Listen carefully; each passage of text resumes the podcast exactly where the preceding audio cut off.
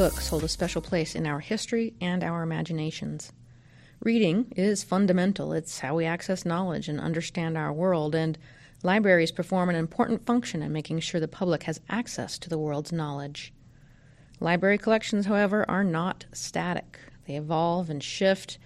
After all, libraries have limited space, staffing, and budgets, which may be why the so called fifth law of library science is, quote, the library is a growing organism. But the very notion of removing or discarding books makes us all a little uncomfortable. We have a sentimental attachment to books. I have a few hundred titles gathering dust on the bookshelves of my home, so it's no surprise that announcements about libraries reviewing or weeding books from their collections can cause angst for some. Canyon School District is reviewing and considering updating its library management policy to more clearly define the criteria against which books should be evaluated for acquisition and the regular weeding of titles, and for in those exceedingly rare instances when titles are challenged by someone.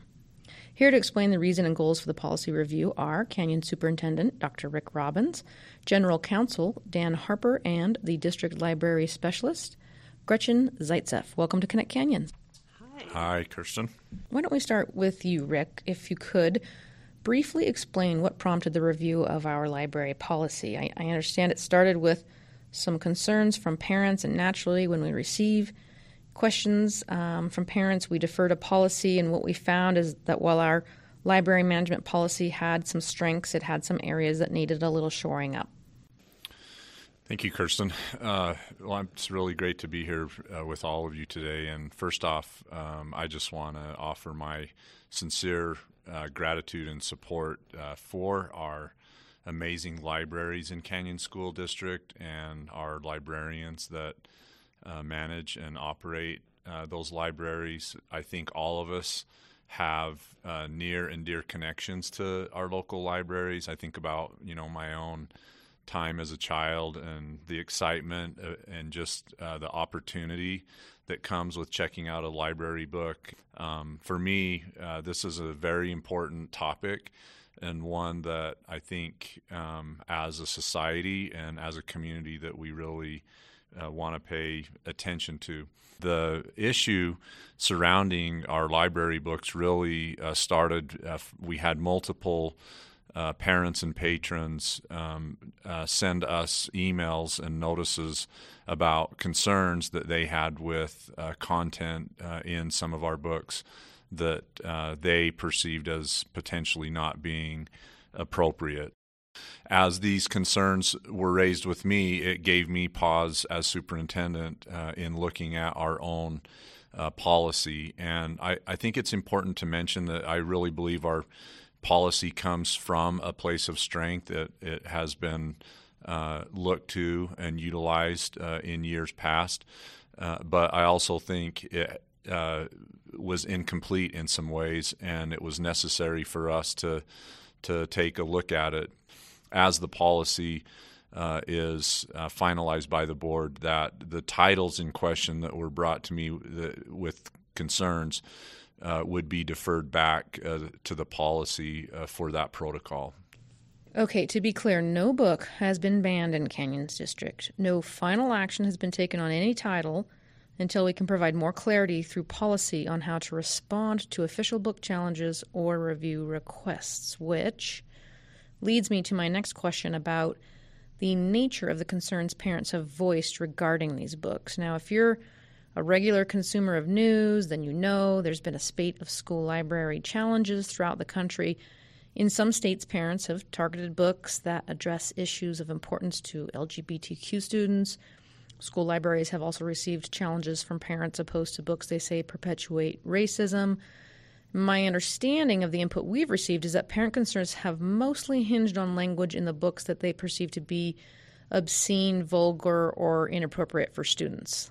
So, for me, the nature of concerns that I'm most uh, interested in and concerned about relates to being age appropriate. Uh, we have many, many titles in, in, our libraries that support a vast array uh, of diversity and, and different uh, topics and students. Um, and so for me, uh, you know, really, you know, applying uh, obscenity uh, state statute and, and rule, as well as uh, Supreme Court, you know, Miller's three prong test to trying to define obscenity, which is very difficult. Uh, in that, I, I, think for me that's the the greater concern is uh, when content is called out uh, specifically that uh, may not be age appropriate is the to me is the central focus of this concern. To your point, Rick, I understand the Utah chapter of the NAACP issued a statement to stress their concern about some of the obscene language in the books in question while supporting reading materials that are, quote, appropriate for all students. That really is the heart of, of the question is the balance of First Amendment rights and access versus uh, the content and whether or not it's age appropriate. You know, these really are tough policy questions. Um, my understanding of the American Library Association's Code of Ethics is that public librarians are regarded as public servants. In other words, they have the responsibility to serve their designated communities and not promote one point of view over another.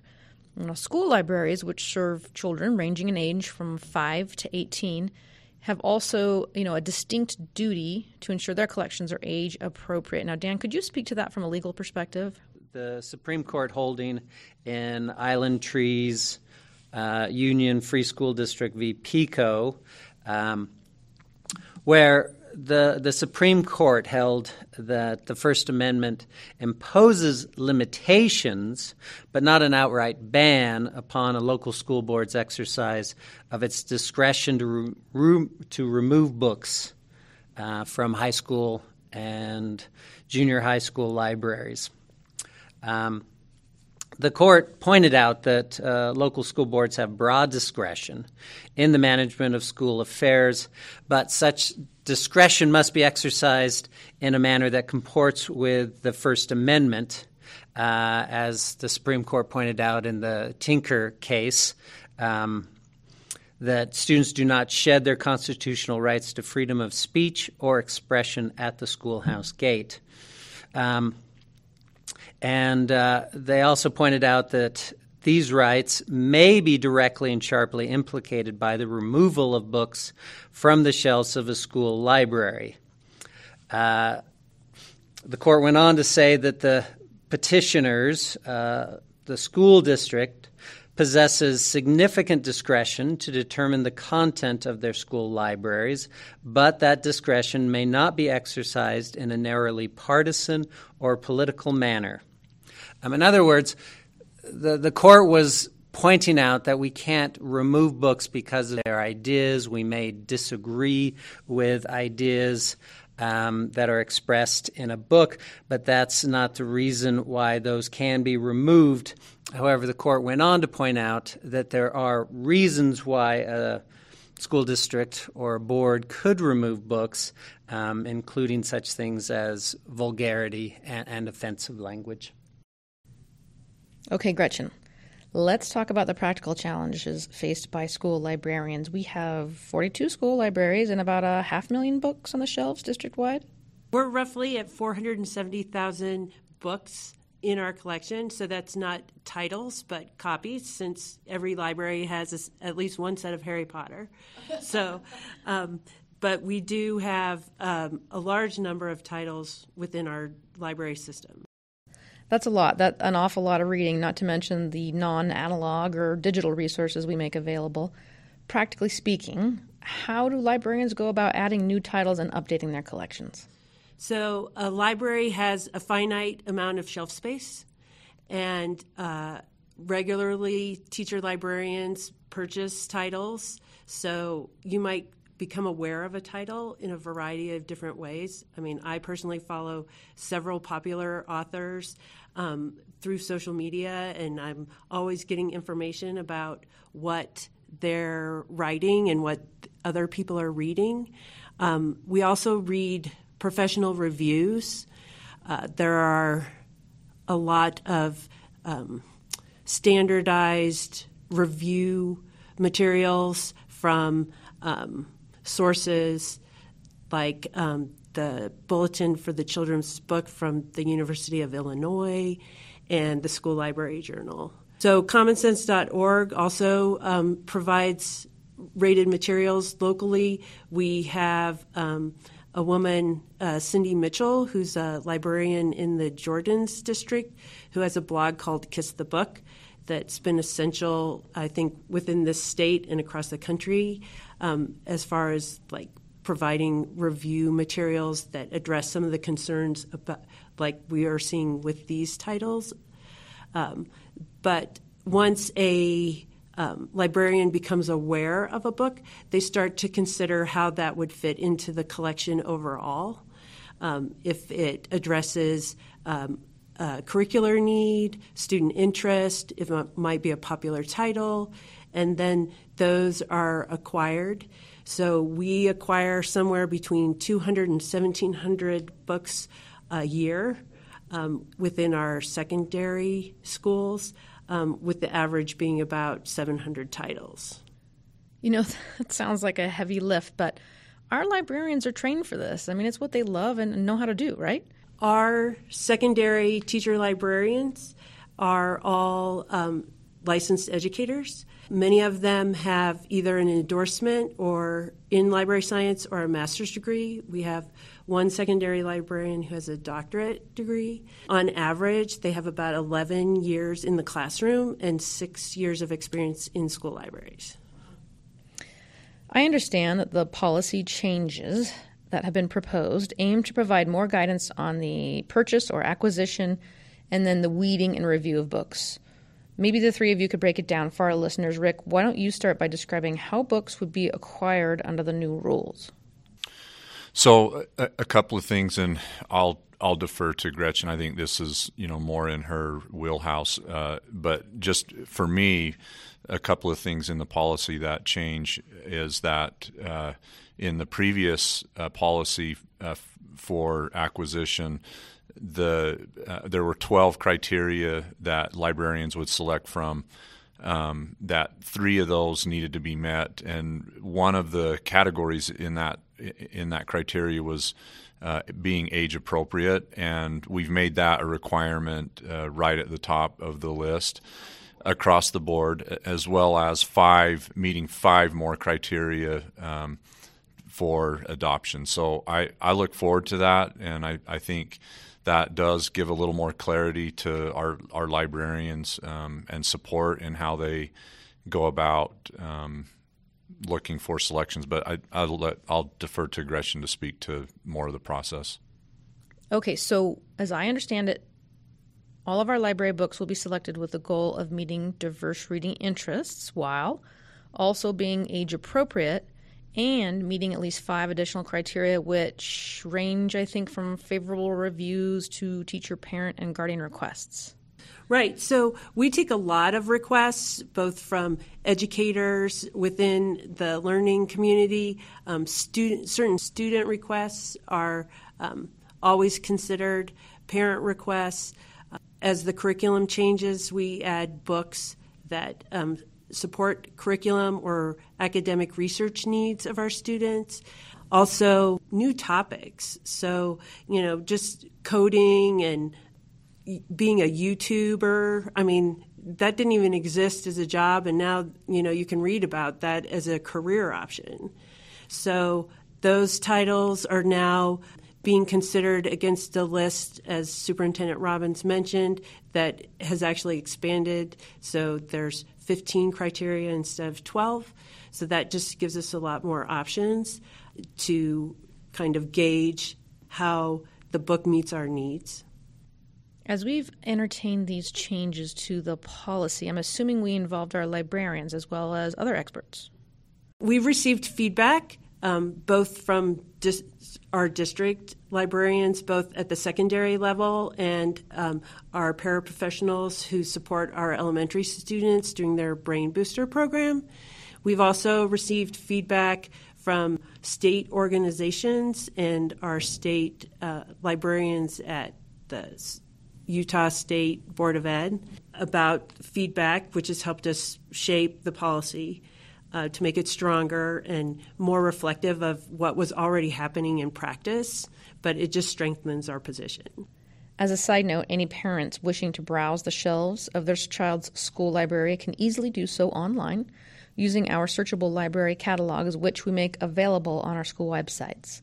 Parents wishing to be more involved in their children's reading selections can also log into their school's digital catalog using their student login and put a title of interest on hold so their student can more easily check it out. Correct. So this is a new option that we've made more available and accessible to parents. Students had access to this option, but I'm not sure every student was aware. Now, um, with the addition of these uh, links on the school website, a parent and student can sit down together and browse the entire collection at their school through the Destiny Discover platform.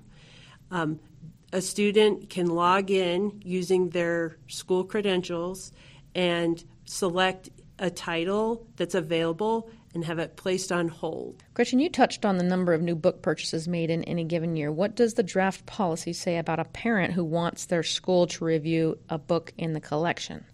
So, if there's a title that a parent has a concern about, we've made additions to our policy so that a parent can ask for a school level review. So, um, as soon as the policy is adopted, uh, there'll be a form that will be available through the school, either on the website or in hard copy, that a parent could fill out and submit to the school principal.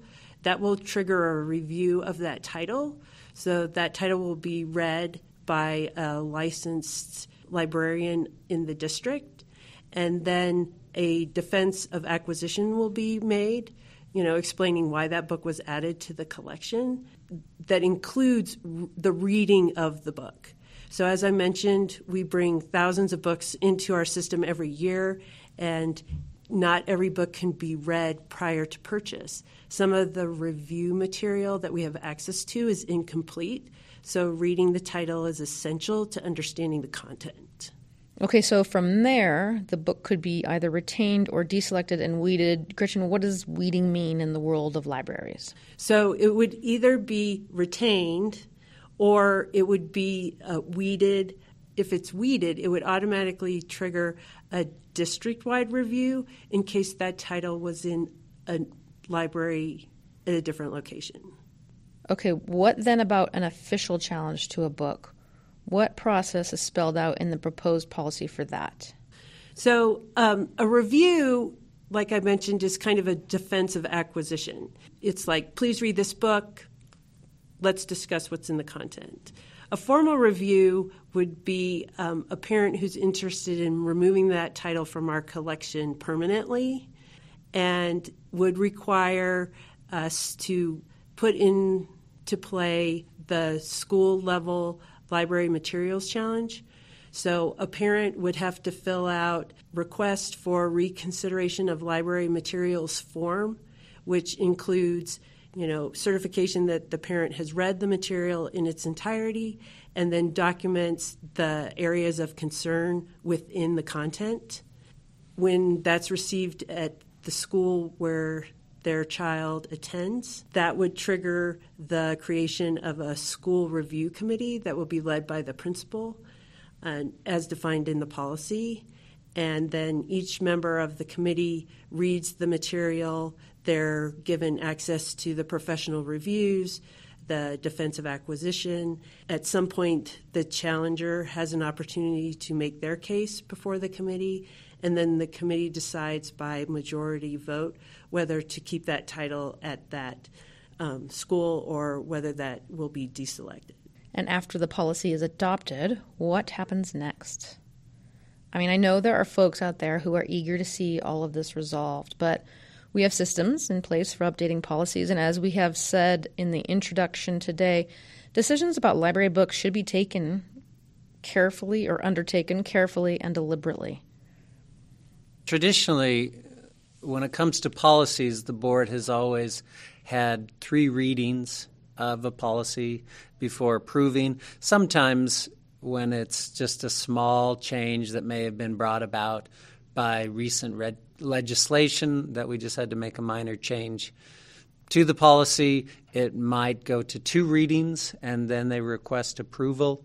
Uh, I would imagine this, uh, given the substantial changes that the policy has gone through and the revisions that have been put in place between the first reading and the upcoming second reading at, I believe, the December 14th board meeting, uh, that we would more likely than not also have a, a third reading after that, and there's a, a, good chance that there may be additional revisions to this policy in between the, the second and third reading.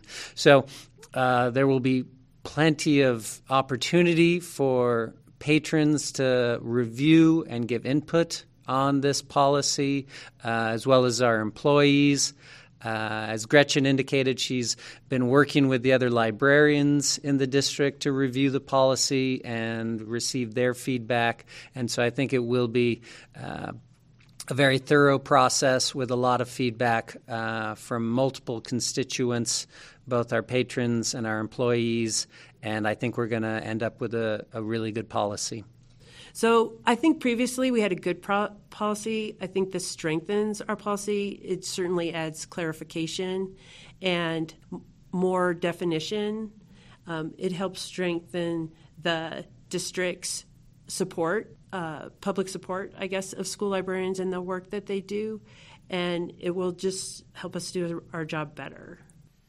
I think it's important to some clarity on this that um, is a check and balance that kind of to me it also differentiates this policy is that uh, in previous policy, as I mentioned, uh, it was silent on whether or not school administration or a board member could call for a review of a certain title.